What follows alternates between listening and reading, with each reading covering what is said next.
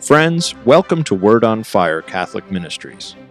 Word on Fire is an apostolate dedicated to the mission of evangelization, using media both old and new to share the faith on every continent and to facilitate an encounter with Christ and His Church. The efforts of Word on Fire engage the culture and bring the transformative power of God's Word where it is most needed. Today, we invite you to join Bishop Robert Barron as he preaches the gospel and shares the warmth and light of Christ with each of us. Peace be with you. Friends, the liturgical year ends with the feast of Christ the King. That's our feast for today.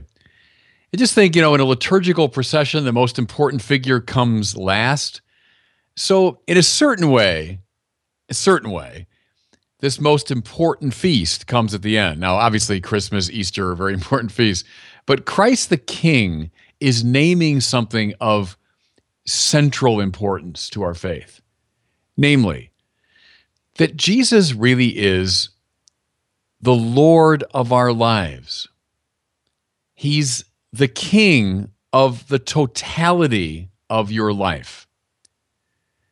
This feast signals that we should belong so utterly to Him that we can say with St. Paul, it's no longer I who live, but Christ who lives in me. Now, let me say something kind of bluntly to you.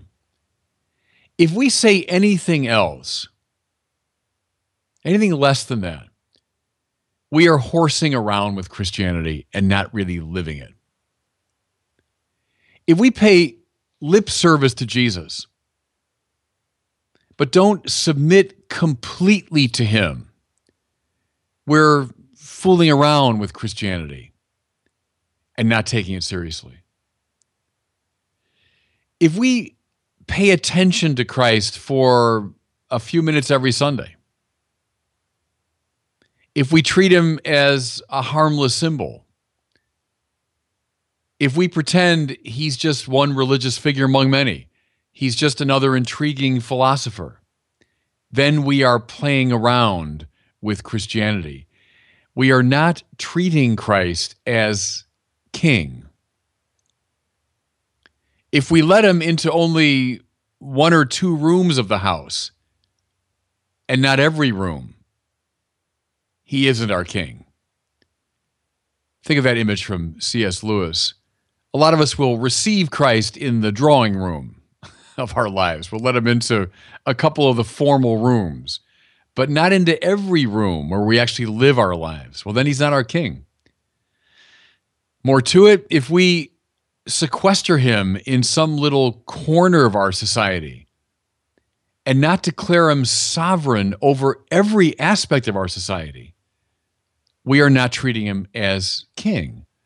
And of course, how common that last move is. Oh, sure, Jesus, very important.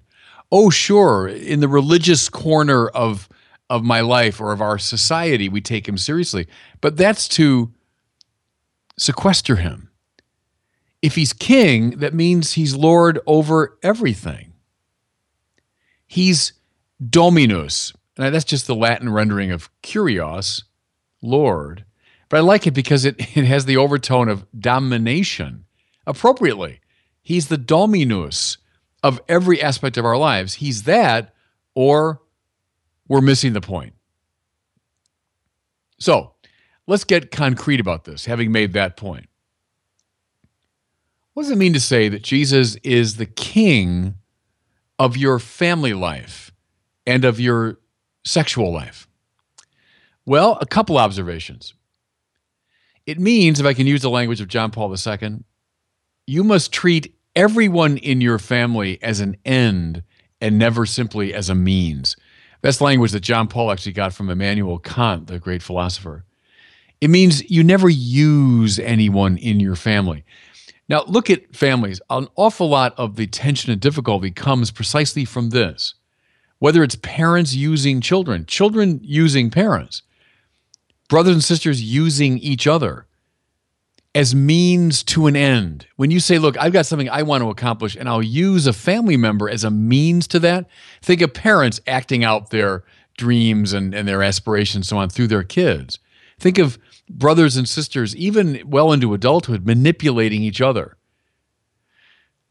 To make Christ king of your family life means that everyone in your family is an end and never simply a means. It means they're a subject of infinite respect and dignity. Remember that controversial statement, this is for married couples, that John Paul made many years ago that got him in hot water, but I don't know why. But he said there can be rape even within a marriage. See what he meant was, you know, a husband can aggress his wife or even vice versa, even within marriage. That means treating your spouse as a means and not as an end. What else does it mean for Christ to be king of your family life, of your sexual life? Well, I think it does indeed mean that husbands and wives should be generous in regard to the number of children that they welcome into the world. Now, don't write me letters. I understand all the all the factors that go into play here. The church, uh, as long as we use legitimate means, talks about regulating birth and all of that. I mean, so I have no quarrel with any of it. But let's just stay with the kind of overall idea that if Christ is the king, he's the Lord of your sexual life, of your family life, it means that your default position is one of generosity in regard to the number of children you welcome into the world. I think you'll go back to Humanae Vitae, that much uh, controverted letter of Paul VI. That's the fundamental point he's making, it seems to me, is this generosity in regard to children. Look in the Bible, one of the things we see very often is the command be fruitful and multiply.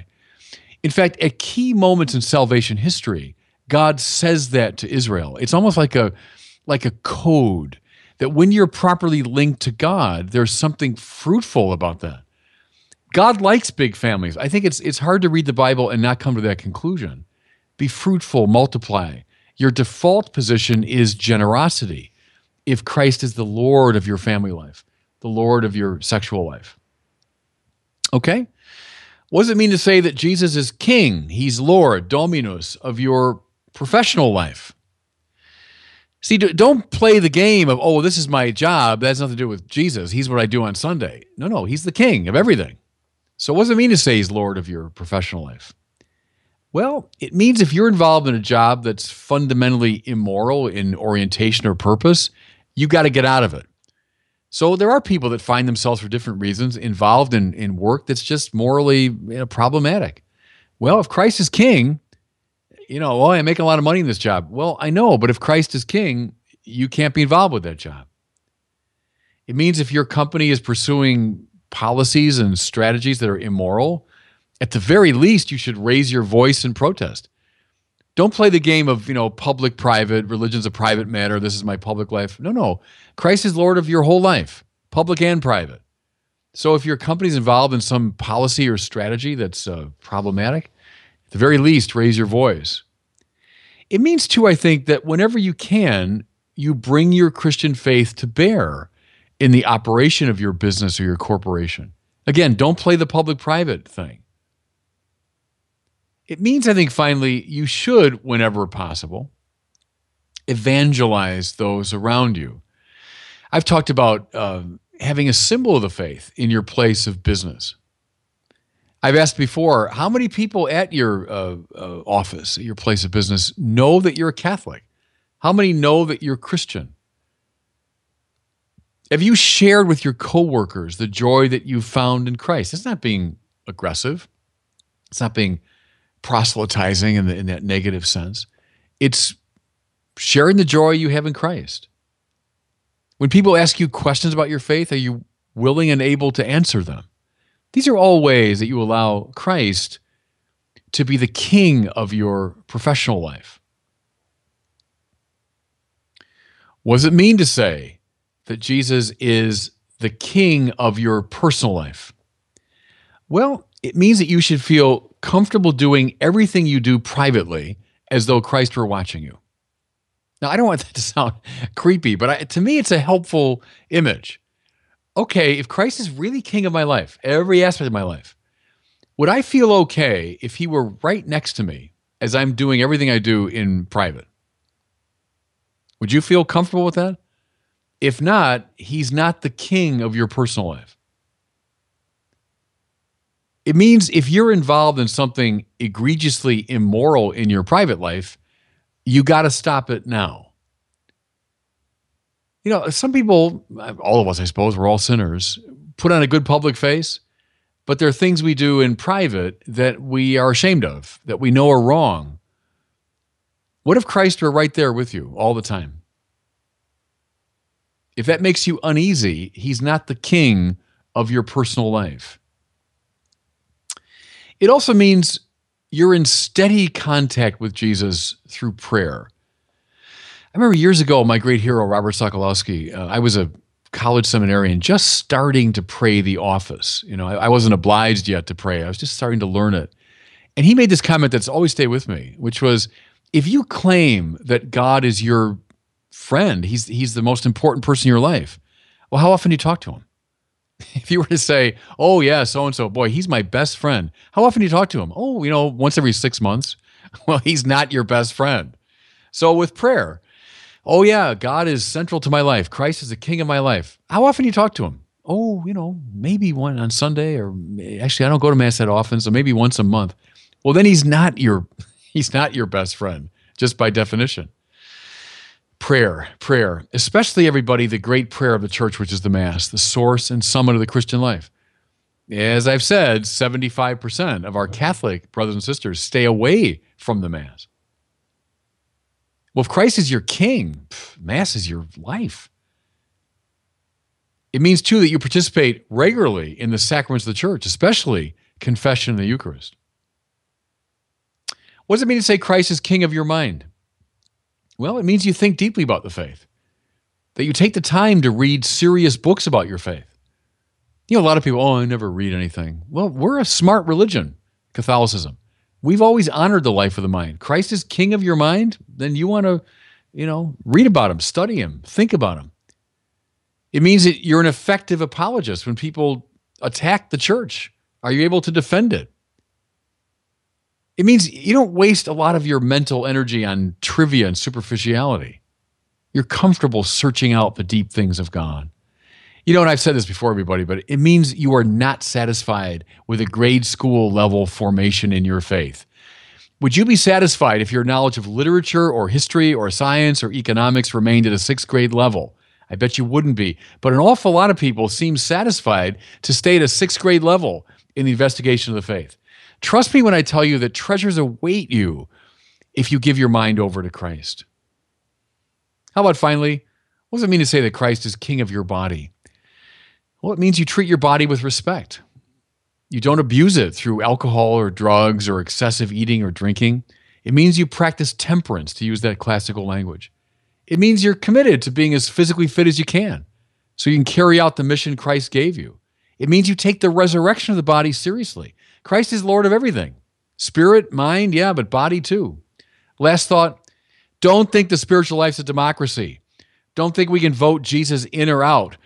We don't surround him with checks and balances. We don't make him subject to our whims and passing moods. Like it or not, everybody, he's not a president or a prime minister or a general secretary. He's king. When that fact sinks in, everything in our lives changes. And God bless you. Thank you for listening to this week's homily from Bishop Robert Barron. For more resources from Bishop Barron, please visit wordonfire.org.